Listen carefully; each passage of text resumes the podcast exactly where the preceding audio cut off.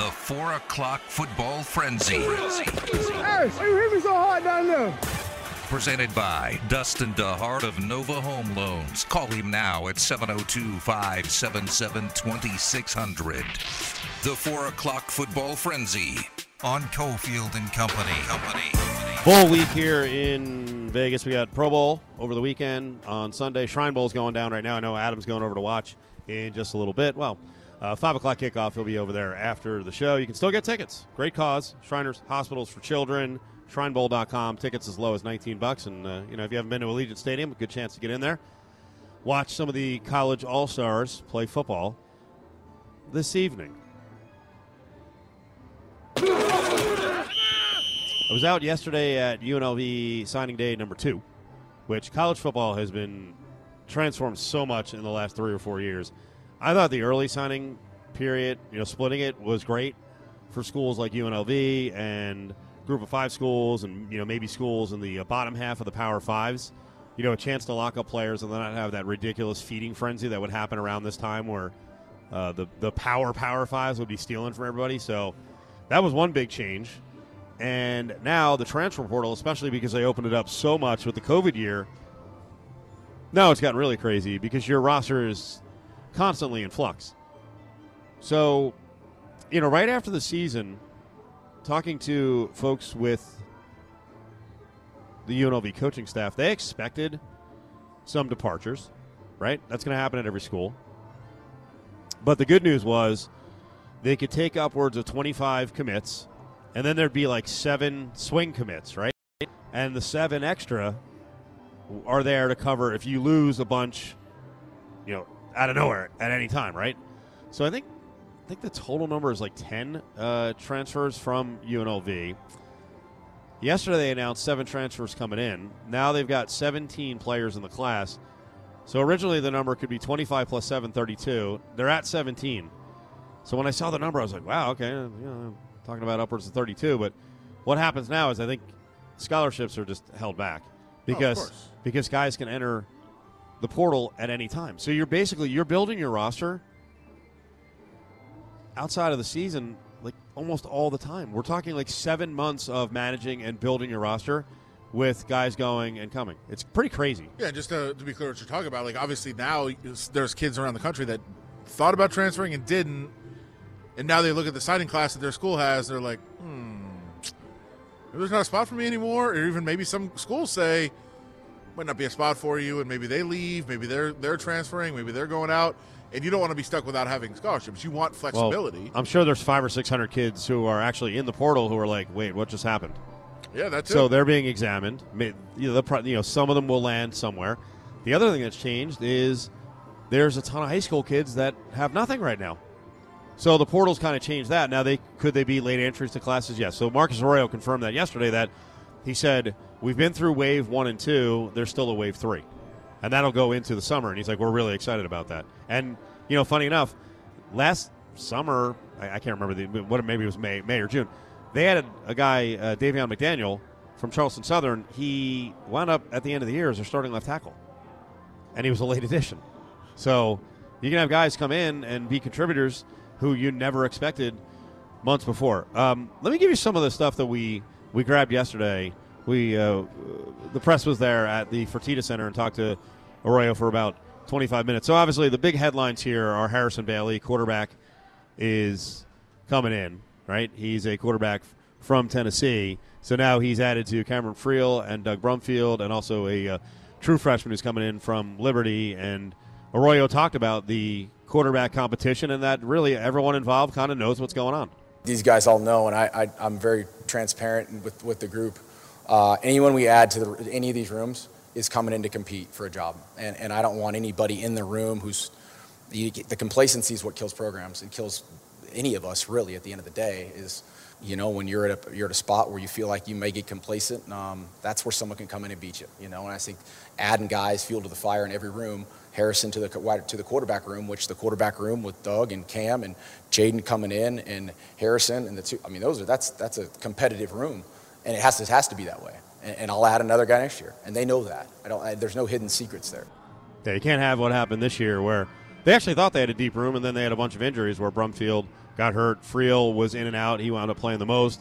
Rodgers was behind them. They tried Tate Martell. He really couldn't get healthy, so they're trying to get more solid in the quarterback room. And the unique thing about Harrison Bailey, the quarterback from Tennessee, from Georgia, his high school teammate, Ricky White III, went to Michigan State, got a little bit of playing time, ran into some trouble last year. Well, he's now landed at UNLV, and Arroyo talked about the fact that the fact that those guys knew each other from back in high school, that was part of the recruiting process. Candidly, the relationship I had to pick up and have the same text thread with Harrison from 2 years ago, those relationships. So I think Ricky and Harrison had definitely had an impact on each other, wanting to play together. As soon as Harrison and we started a dialogue, Ricky was also communicating with him on what he was doing, and then he started a dialogue with me, and we started a dialogue together, and it worked out. And so it definitely played a role. And very similar to Davion and Preston, and even Seneca's got a background with Tyson Player. And so those things correlate. And I think that's a tribute, really. If your players inside your program can reach back to guys outside your program and tell them about the good things that are happening and the people they're around, I think that's a positive reflection on your program and what you're doing. So it's humbling to see and happy, obviously. So there was a lot in there. So he starts out by talking about the fact that at Oregon he recruited Harrison Bailey, was had some conversations with him because that kid was a top five pro style quarterback recruit.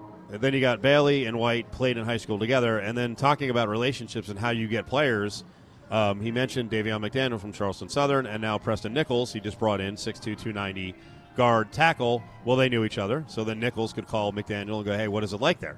Right. By the way, there's a lot of McDaniel and McDaniels now in the world of football because there's Mike McDaniel, and I hear everyone. I'm trying to keep him straight. And the other one he mentioned that was kind of out of nowhere. There's a kid, Seneca McKee, who's a 6'2" receiver, who's a transfer in, who knew Tyson Player. So there's always like references, and I don't even know if I should say this on the air. I'm going to do it. I was actually talking to Q, our boss and host over on Raider Nation Radio 920 AM. Q's kid is playing, I think it's at Western Oregon, and he's off to a good start. He's playing basketball. And immediately I got into the conversation, like, where's he going to go next? Huh. Right? Yeah. Because it's like college kid. I know fans get driven nuts by this, but your chance to move up maybe when you were under-recruited, I think is really cool. Now it's going to make for rosters that are kind of wacky, and changing all the time. So the other thing they added in this class along the way are bigger receivers, right? So you got Ricky White, the kid from Michigan State, 6'1". This Seneca McKee is 6'2". They're trying to get more size at receiver, and Arroyo talked about that. The length of those wideouts is really important, obviously, in today's football. We look back. We're looking back right now. Kind of because we're just getting used to this conference really and seeing kind of how it plays out. It's different than places we've been, whether it be NFL, whether it be Pac-12, whether it be the Big 12. There's some matchups there that you've got to get into, and I think that having that size and speed and separation is something we want at wide receiver. They do. We're going to play cut 4 next because I actually skipped one already, so make sure that we nail it. You nailed it on that one. Good job. So you got all these receivers now. You got if all the other guys come back, right? Kyle Williams, right? You had Steve Jenkins. Those guys both had monster games, multiple 100-yard games. They have a bunch of receivers. There's other guys I won't name the entire roster, but they've got a lot of receivers here. So I throw it at Arroyo. I'm like, hey, there are people out there who think, like, no Charles Williams. You guys are going to just start throwing it around the yard 40 and 50 times. It's developed around who you got. There's a core philosophy to it, and I think that there's some things to it that we know we do. But I think at the end of the day, I'm not from the tree where it's a square peg in a round hole. It's you got to make sure you got the weaponry and the people you got and build it around them. We got a pretty effective young quarterback group. We had the opportunity to go in and find some really effective wide receivers. We're not afraid to spin the ball around and be effective. This game is an explosive game now. You win the explosive play battle. You win those big plays. You're able to play catch. You got a chance. And the Mountain West Conference is a league with really good quarterbacks. It's always had really good quarterbacks. And when you start going around, like, I am amazed when I look at rosters and, I get on the field and start looking at the opposition. I'm like, man, there's some big guys playing wide receiver in this league. I mean, the Reno wide receivers, that was crazy. Colorado State's always had really big receivers. San Diego State's got guys of all different sizes, but they usually have big targets. So you got to have a lot of receivers in this league, and you got to have good tight ends too.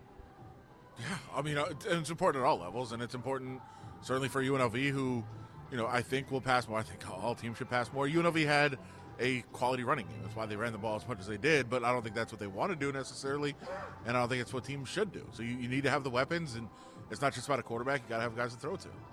Coming up next, let's check in with our football insider, Mark McMillan, as we're going to talk about the Shrine Bowl, also talk about what's going on with Brian Flores, and the hire of Josh McDaniels with the Raiders.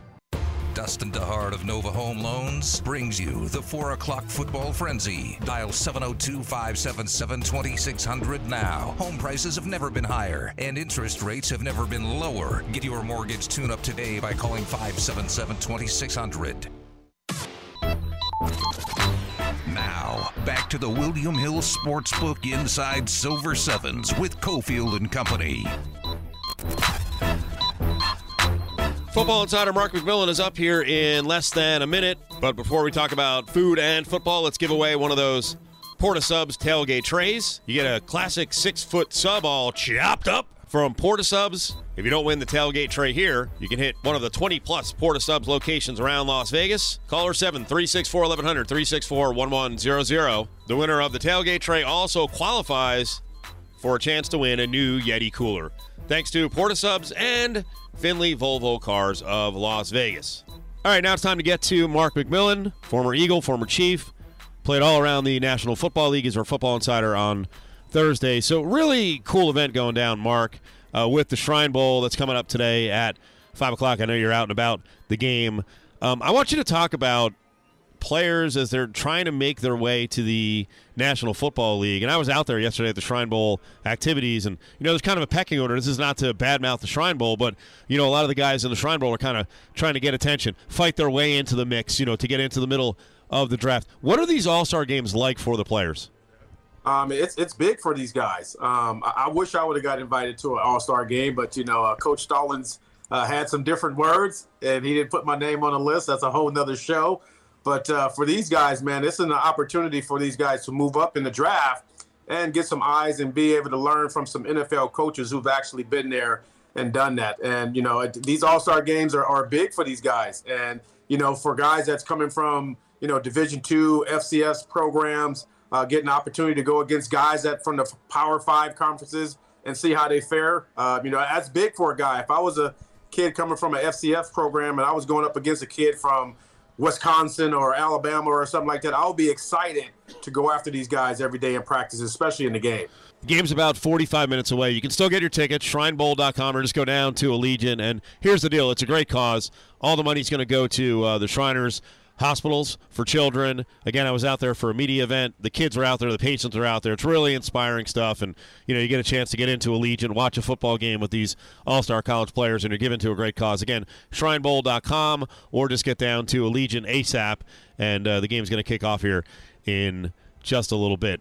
Man, what a crazy week around the National Football League. Tom Brady retires. The Raiders announce a coach, and, like, that stuff's already on the back page because of the Brian Flores deal. Before we get to Flores, talk about Josh McDaniels. What is your reaction to the Raiders going with the Patriots duo as their new regime?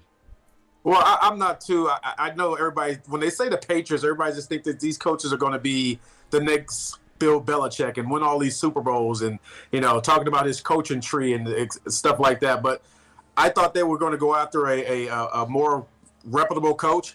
I still thought they were going to give the old head coach at least an opportunity to have a chance to have a full year with these guys. I saw some of the players tweet out. I saw Max Crosby, you know, with his tweet. Just shows you the respect that he had for this program and for this team and for the organization. You know, it was in disarray, and he rode the ship and you know, got these guys into the playoffs. And then, you know, you go to New England and you think you're going to get the next Belichick. But we'll see how it works out. And, you know, we talked about this a couple weeks ago with Andre Reed about the town, about the organization, about the brand. You know, when you think about the Raiders, I don't see Coach. I don't see him as like being that guy to go out there and just, you know, go win one for the Gipper. You know, it's more like he's a guy that's going to cuddle the car, that's going to, you know, instead of just getting on this guy and pushing these guys to be the best that they can be. And I just don't see him as a guy that's just going to come in and change the culture of the Raiders. All right, let's talk about what's going on around the league. And now the big story is, you know, there to this point there's been no African-American coach hired. So then Brian Flores drops a lawsuit with about 4 or 5 jobs still open. So your reaction to the lawsuit and the message that Flores is trying to get out there? It's a big message. You figure, like you mentioned, Tom Brady and, you know, all these hirings and all these firings, and it is Black History Month. And, you know, Flores just kind of dominated the headlines. And what other month to bring a little bit more awareness to what's really going on behind the scenes with these coaches and the way these guys go about hiring the best candidate. And it seems like we're in 2022, and we're still talking about the Rooney Rule. Everybody knows that rule is a freaking joke. You know, it's just an opportunity. First of all, why do you even have to have that rule in place? That just goes to show you, like, you have to have a rule in place just to interview an African-American coach or a minority coach. You know, you take Al Davis. You know, he hired Tom Flores, Art Shell.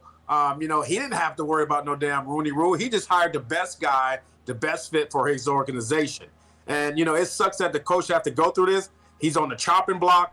A lot of people saying he's crying, he's whining, but man, he's passionate about what he's doing. I saw Hue Jackson come on ESPN yesterday and defend him and talk about some of the stuff that was going on in Cleveland. You saw RG3 that was on ESPN as well, and expressed, you know, when he first came to Cleveland about them cutting starting players in a route to tank the whole season. And things like that do happen in the National Football League, and now people are really seeing what the billionaires in those boxes are really doing. You talk to a lot of former players, NFL and college players, especially African-American former players. Have you heard about stories about how difficult it is to get into the coaching ranks? It's real difficult. You know, like I said, I had a brief conversation with Hue. I thought we were going to be able to have him on today. And, you know, he was just, I was like, man, you're hot right now. He's like, man, I am not scared. They can bring it on. I got receipts. You know, he's standing on his word. And, you know, Grambling State just hired him as their head coach. And there's a lot of other coaches, you know, just deserves an opportunity. You know, you figure all these defensive coordinators and offensive coordinators, African-American coaches, and you look at the games, and they're talking about Leslie Frazier. They're talking about Brian Leftwich. And all of a sudden, these names just disappear, and they hire the same guys that no one even thought about. These guys are just getting hired out of the blue. And Bill Belichick, of all people, texting the wrong guy. Yep. Uh-oh. You might get a text later on when I'm texting another Mark. I might text you something that I'm not supposed to be texting you. Mark McMillan is with us, former NFL player with the Eagles, the Chiefs, the Niners, the Saints. I'm not saying these jobs are absurd, but wouldn't it be crazy if we saw in like 3 years, you know, part make a statement, part, hey, it's going to help the program. Like you just mentioned, guys getting jobs at, you know, Grambling, and Dion is working at a historically black school. Like, is there going to be a point where we're going to see, like, Marvin Lewis, David Culley, Jim Caldwell, D'Amico Ryans? Like that's the only place you're going to get hired as a head coach. Like, when does it change? When does it break through? It breaks through when we get those guys that's making those billions of dollars in those luxury seats. Yeah. Until those guys are out of those seats, until we get an African-American owner, not just these general managers, because that's just a little tag that they put on these guys to be like, hey, we got an African-American or minority general manager. But at the end of the day, we all know those owners are making the call. And until that changes, we're going to still be here 4 or 5 years from now talking about the same subject, the same stuff, because those guys do not want to hire an African-American coach, and then exposing those guys, and they don't even give a crap. And you look at Commanders? Commanders, yeah. You know, you look at Snyder and all that stuff that went down with him and the emails and the cheerleaders. No one's talking about that. You know, it's like, man, and an African-American guy, all he wants to do is get a coaching job. These guys got sexual allegations against them. You look at Kraft, who was in the booty shaking house right before the Super Bowl. And no one said anything about it after that. It's like, okay, you know, he just paid his little fine and he just walks out. These guys don't care, man. They got $1 billion, and what are you going to tell those guys? So I got to get your take on the other big story of the last day and a half, and that is Jim Harbaugh going from seemingly having the Vikings job like 95% sure to the Vikings going, yeah, you know what, we talked to you, not feeling it. And it looks like what's happening around the league in a lot of cases, I think owners are looking at situations of the past and they're like, we don't want a head coach who is going to be a gigantic egomaniac, mistreat people in the workplace, and want full control. And I think that's what Harbaugh wanted. So now we're seeing more of these tandems of GMs and coaches who are like 35 to 47 years old. What do you think about this shift? I thought it was an interesting fact. You know, everybody was like, oh, my gosh, Jim is, you know, he's going off to, you know, to Minnesota. And, you know, I didn't think it was going to happen. You know, like you said, he wants full control. And he loves Jim Harbaugh. Yep. And no other place is going to let him beat Jim than Michigan. You know, after coming off a winning season, he wins the Big Ten, he goes to the playoffs. So he's sitting pretty right now, beating Ohio for the first time in I don't know how many years. But, you know, for him to even have the opportunity to get the interview is still mind-boggling when you still have all these qualified African-American assistants who's been scraping and crawling just to get an opportunity. And those guys continue to get passed over. And Jim is in the driver's seat to be like, nah, you know, I'm cool. This is who I am. Take it or leave it. And, you know, the Vikings said, hey, you know, we're looking for somebody else. Mark, we're going to hit on the Super Bowl next week. But I think to close here, we got to hit on something really important. And, again, this is what the Raiders do moving forward. I hope they've learned their lesson with Damon Arnette and Henry Ruggs and, you know, still currently on the roster, Nate Hobbs. Dudes need to be vetted. This market does present certain, you know, challenges. I will say this. The trouble Arnette is getting in is the same trouble I think he got in Columbus and also in South Florida. But the arrest last week, after all that's gone on with Arnette, is just absolutely absurd. He got pissed off at a valet driver at Park MGM and pulls out a gun. Meanwhile, he pulls out a gun, and according to Metro, he's also got drugs on his person. Like, you talk about a guy who simply doesn't get it and I guess has zero respect for the kind of living and the kind of career that the NFL could afford him. I mean, he is on, I was going to say, his last chance. I don't know if he gets a chance. Yeah, it's sad, man, for that young man. You know, you figure, man, you get another opportunity. Kansas City picks you up. You know, you have an opportunity to play football, you know, given the opportunity. And then you just continue to do the same old things over and over again. And I don't have any sympathy. I don't have any feelings for these guys at all. You know, you make millions of dollars to play a game that thousands of people wish they had an opportunity to play, and then you go and blow it. You know, this guy's he's gonna end up in jail or in dead. You know, or dead. That's just the facts. You know, of guys like this that don't learn their lesson. You know, especially here in Vegas. Come on, man. There's cameras everywhere. You know, there's so much stuff around here. Yep. And you already got in trouble. Then you come back. They get in trouble again. So that's just like, shame on you, man. How dumb can you be to come back to the place that kicked you out, to come back and just do something stupid like that? Mark, in closing, people are getting ready to plan their Super Bowl party. So what can they get in terms of the spices and the other stuff you got up on the net at Grillin' McMillan? Oh, man, I got that Grillin' McMillan flavor pack coming out. I got burgers, I got hot dogs, and I got chicken wings. So stay tuned. It's going to be like $98. So you get like all beef burgers. You get fresh hot dogs, and you get my Grillin' McMillan spice. It's going to be under $100. Now, you figure your boys, you chip in $25 a piece, and you guys are going to have a feast. Let's do it. I'm excited. I'm excited about that, man. As I go to GrillinMcMillan.com, purchase the seasons up. Seasons are doing great, man. I was able to raise probably over a couple of $100 already for our charity because every purchase goes back to our foundation as well. So everything is working, man. I'm selling spices. I'm giving back to our foundation. And I'm feeding the babies, baby. There you go. Mark, enjoy the game tonight. I know these are your favorite types of events. You get to talk and mingle with the younger players. Very cool experience. Yeah, I'm excited to get to the game, man. I'm looking forward to seeing some of the guys I had an opportunity to coach when they were younger. So it's exciting, man. Great deal with the Shrine is doing here in Vegas. Cofield and Company football insider Mark McMillan. Another chance to win tickets right here on ESPN Las Vegas. Big residency coming up February 11th to the 26th. It's Luke Bryan. Country Music Star is in town for 2 weeks, and we've got tickets to the Friday show at the Resorts World Theater, Friday, February 25th. Call or 764-1100. Sign up for an A-Play card and unlock some great food specials at the Sterling Spoon Cafe at Silver Sevens Hotel and Casino. Raider Nation, let's go, Raider Nation. Cofield and Company is back.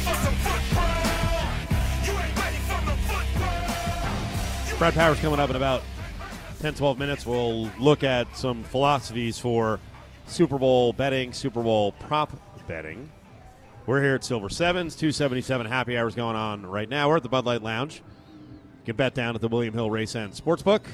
That is the Silver and Gold Bar. Adam Hill, Cofield, just talking to Mark McMillan, mentioning Damon Arnette. You know, it's funny going back. I didn't get any feedback on it, which maybe says a lot about our show, but going back about 2 weeks ago, I think it was, Mark McMillan, myself, and Andre Reed had a conversation. It was Mark and Andre. But the Buffalo Bills legend was kind of on the side of, you know, I was a little worried about Vegas with the players. And I know a lot of people bristle at that.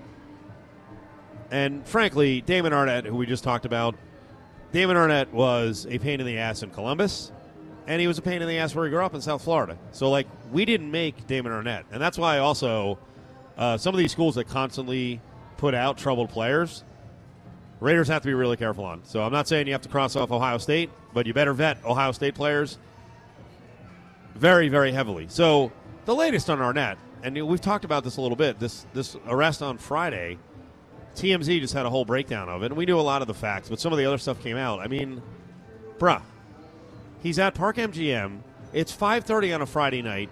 He gets all pissy or pissed off with a valet. I don't know what the valet did. They claim that, you know, hey, you know what, we got him the keys, right? Or now here's the problem. Arnette didn't have his ticket for the valet, right? So if you have a new valet driver who didn't see, you know, maybe a previous shift, parked the car, he could have been there for 15 minutes. I don't know. So he's all pissed off about that. So I'm sure they were like, well, you know, like you don't want to give – I didn't even see what kind of car it was. I'm sure he's not driving some jalopy. So you don't want to just give the freaking car to anybody. And then who knows how quickly it happened. He pulls out a gun and then apparently cocks the gun. Like, dude, what are you doing? And then the best part, beyond that, because that's insane. You know, I guess my response to people outside the market would be, I parked valet a lot. I never pulled a gun on someone. Well, let's also be clear. Like, one of the reasons that he's gone is because another valet filed a lawsuit against him for a similar situation. He's being sued by a valet or former valet at Aria. And, you know, I'll also say, you're like, well, it's 5:30. What's going on? Let's also say this. Cocaine's a hell of a drug. Well, that's the other one. I don't know if you're suggesting he was all yoked up. Possession. Well, he had three apparently. Metro says he had three baggies of coke. Did he have something else too? Marijuana and coke, but okay. Yeah. And then he had the three baggies on him. He's like, not mine. Okay, you're known to carry a gun. You're known to go on the interwebs and flash the gun and threaten people. You've pulled a gun. Someone planted the baggies of coke. Maybe I don't know. You know. But it's just like, it's not mine. I just stole it from somebody. This guy's story, and maybe it's going to be some sort of great redemption 3 years from now. But dude, and then I go back again, and I appreciate the honesty from Mike Mayock. Like, I thought Mike Mayock was tremendous for us, so I appreciate the honesty. But when Mike Mayock said, "Well, we knew he had some problems," like, well, then why was he here, and why did you jump at the chance to take him like 40 spots ahead and where he was projected. And now, I mean, he can't get out of his own way. And the other thing is, clearly he still lives here. I mean, we don't have to give out his address on air, but, like, I don't want to be anywhere near his. I don't know if he does. Do you think he sold out? Or was he renting? I think he was renting. He was renting? I know we have his address, obviously. And he was renting relatively close to the crash site, right? Of Ruggs? Yeah. Okay. Yeah. I mean, I don't know. It's like, I know there's a privacy deal here, but, like, if I lived in that area, and I actually do live in the area of Ruggs, and, like, after I found out, I was like, holy crap. So if I live near Durango High School? Right. Like, does the public need to, you know, deserve to know that someone with this sort of criminal history now and allegations facing him, like, he's in your area? It's scary, but, I mean, I do. It's a thorny deal, but guess what? We didn't have an NFL team. We didn't have to worry about stuff like this. Now we do, and we had a. You know, we've had a bunch of different incidents. But I still am going to fight back forever on the Las Vegas thing, and I'll say this, and it really, really bothered me, and you know, I don't remember where the conversation was, if we talked about it on the air, or if it was somewhere else, but there was somebody making the suggestion of, does Josh McDaniels know what he's getting into? You know, Las Vegas, man. I don't know. There could be trouble with players. Las Vegas, it's a different animal. Josh McDaniels coached Aaron Hernandez. Was that Las Vegas's fault? Like, no. It's not. Like, no, this is an individual thing. It's not a Las Vegas thing. It's not a, Las Vegas, tough place, man. I don't know. Like, no, these things happen. I guess the argument everywhere would apply to someone like Hobbs if he was out, past 2 or 3 in the morning. I don't even know what time the deal. What time was he falling asleep in the car? I thought it was like 4:30. Okay, so I mean, there are a lot of towns. Most towns, it's a little harder to find places that are open until 5 and 6 in the morning. Not New Orleans, not Miami. I mean, yeah, no, not New York. I get it. I was actually going to bring up another city, but there's a guy who's there who gets in trouble all the time. So. What was that? Well, I was going to bring up Cincinnati because Joe Burrow was like, we stay focused here. We don't get in trouble. Bengals have never had issues. But Pac-Man Jones seems to be, in trouble all the time at any time of the day. The Bengals, for years, that was what they were kind of known for. That's a good point, yeah. That's why it drives me. Like, listen, I am probably a little bit too much over the top of a Las Vegas defender at times. But, enough blaming of Las Vegas. Again, I grew up here. For the most part. I mean, I lived everywhere, but from 8th grade on, I grew up here. A lot of my friends are from all the way back then. They grew up here. It's not Las Vegas. And I will fight back forever on people that say, I don't know, man, Las Vegas is a tough place, and you got to find the right people. People can find trouble anywhere they are if they want to find trouble. Enjoy Bud Light, Budweiser, and Michelob Ultra for just 77 cents during all NFL games at the William Hill Racing Sportsbook inside Silver Sevens Hotel and Casino. Queen gets the money, dollar bill, yo. It's Cofield and Company's Eye on Sports Betting with Brad Powers. All right, let's do it. Let's talk a little college football, talk some Super Bowl betting. Brad Powers joins us, bradpowersports.com. He's up with Cofield and Adam Hill. Brad, how you doing, buddy? Excellent. How you doing? Pretty good. We want to get into Super Bowl philosophy in just a couple minutes, but I always like talking college football basically 12 months a year with you. I wanted to get your take on some of the temper tantrums and loosely thrown around allegations about NIL and recruiting in the last couple of days. First of all, I think you retweeted Lincoln Riley was talking about, what's going on with the players. Well, what do you think about what he was saying? Well, I thought it was a little hypocritical. I mean, the fact that he's saying, set limits and rules and regulations for the transfer portal after he just rated his former team, something that, guys like Brian Kelly and Brent Venables, really, if you looked at the amount of players they took from their former schools, just wasn't the case. So I thought that rather to be hypocrisy. What I would have preferred Lincoln Riley to say, hey, man, I embrace the transfer portal. I got to build a roster. And with the current rules, they allowed me to pretty much do what I needed to do to field a competitive football team. So, I would have preferred him to be a little bit more candid instead of giving, the political answer there. Well, the other thing is, instead of saying I embraced the transfer portal because it helped me rebuild my roster, I embraced the transfer portal because that's what I did. I just left my job. I had the freedom to do it after I had signed guys in the early signing class. The hypocrisy, it's appalling how many of these guys get on a pedestal, within minutes of them showing that the freedom they have is cool. Yeah, well, I've always said college football of all the sports in America reflects America. Because it's coast to coast. You get your small towns, you get your big cities. A ton of people, obviously have a stake in it, the fact that they went to college. And what I have found is there's more and more hypocrisy on Twitter, politically. So, therefore, just people in college football, specifically head coaches, they've always been. There's been some hypocrisy in college football, but now it's everywhere, in my opinion. It's starting to resemble America a little bit less, because before it was exactly America, because the rich got richer and the workers got nothing. Oh, that's a good point. Actually, the workers can actually get something. Well, no. I'll disagree. I'll push back. The rich continue to get richer. I tweeted out the number of top 100 recruits. Alabama, Ohio State, Georgia, and Texas A&M signed more top 100 recruits than the rest of the 126 teams did combined. So yeah, I have found that the rich continue to get richer. Alabama transfer portal, they took three of the top 5-6 guys out of the transfer portal. I mean, these guys just aren't going to be starters. They're going to be All-American type players that they wouldn't have on their roster if it wasn't for the transfer portal. Did something happen between Nick Saban and Jimbo Fisher and Texas A&M and the fact that they had this great class? I saw Jimbo Fisher flipping out yesterday. Yeah.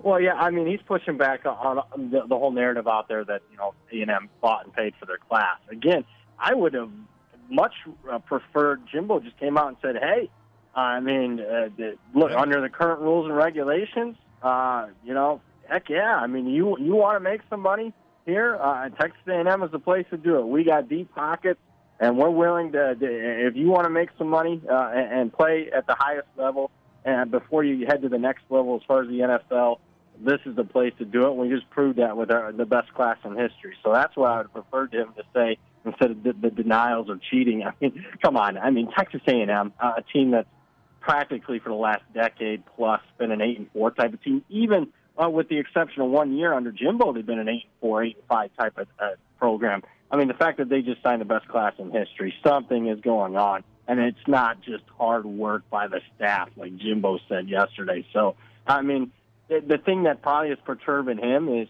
Saban, you know, doesn't get as much pushback as he does. But, I mean, then again, Saban's had, you know, coming into this year, he's had the number one class 9 of the previous 10 years. So, I mean, it's the same old with Saban. And the fact that Jimbo does it and gets pushback, I think that was something that was, you know, getting on him a little bit. But, again, I don't mind the rant.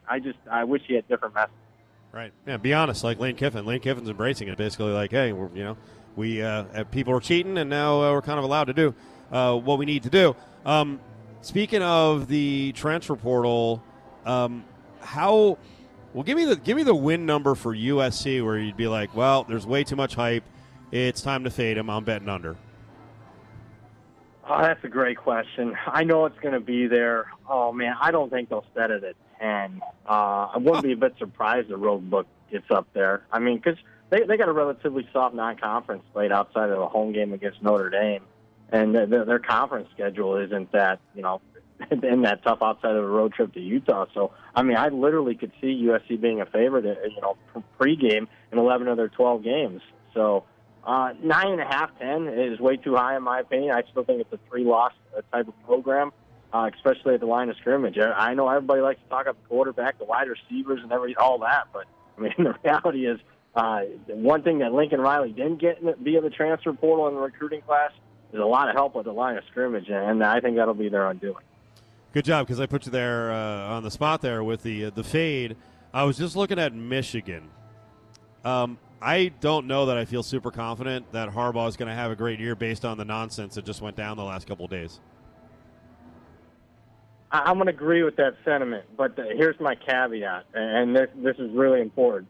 Michigan's schedule is really weak. I mean, I'm going to look at this. Look at this. I mean, wait, they don't go on the road until October. Connecticut, Maryland, all at home. That's their first 4 games, so they're going to be really inexperienced to start off. They lost a lot of guys, you know, after last year's, you know, they run to the playoff. But, I mean, they're going to have ample time to get those guys adjusted prior to Big Ten play. And looking at Big Ten play, sure, I mean, they'll be a prohibitive underdog at Ohio State. But really, other than that, I mean, they'll be at least a favorite or you know, pick 'em game against everybody else. So, yeah, I don't like them nearly as much as this past year's team. They'll take a massive step back, but I still think they can win 10 games. Yeah, this is nuts. I was yelling over you at the beginning of the schedule. It's CSU, Hawaii, Connecticut. They play just 5 games on the road at Ohio State, at Rutgers. No, 4 games. 4 games You're on right, the road. It is That's 4. It, 4. At Rutgers, at Indiana, at Iowa. Holy crap. Oh, man, that is crazy. All right, now let's talk a little gambling here with the Super Bowl. Different handicappers, handicappers have different opinions on the props. You're a guy who likes to get, You'll shop. You have to shop. How do you feel about the props and then exotic props? Well, I mean, obviously exotic props are fun and whatnot, but you can't bet them anywhere legally. I mean, sure, those are more for your offshore places. I mean, not to say that I don't partake in them, but legally speaking, let's just say I keep that on the back burner. As far as the legal bets, we're talking, you know, the player props and whatnot. Sure. I mean, it's, you know, when you got 400 of them available, I mean, that's always the preference. Everybody asks for the side or total. What's your pick for the Super Bowl? I mean, the pick is to get involved in the player props. And it's not necessarily like there's a ton of mispricing, but, I mean, what's amazing to me, even in today's day and age, I mean, I'll give you an example. It's going to be available here as soon as Westgate opens up. Looks like they got the total number of kick returns at 5.5. Well, right now, William Hill has the same exact prop bet, total number of kick returns at 3.5. I mean, that's a heck of a middle there between 4 and 5. So, I mean, if you're asking my philosophy, it's taking advantage of that right there, going over 3.5 at Willie Hill, under 5.5 at Westgate, and hoping to catch both of them. For the game side, you know, we always hear this range of, you know, 4, 4.5, 5, 5.5, dead numbers. I saw Ralph Michaels tweet out something today saying, yeah, that's not exactly the case. That he was saying 7.5% of all playoff games since 2005 that dead 5-point win has occurred. So, what do you think about this range of 4.5 to 5.5? I mean, I agree with the early money. I did bet the Rams. I was able to get 3.5. I expected. It was just pure power rating for me. I made it 4.5. So I did put a little bit down on the Rams.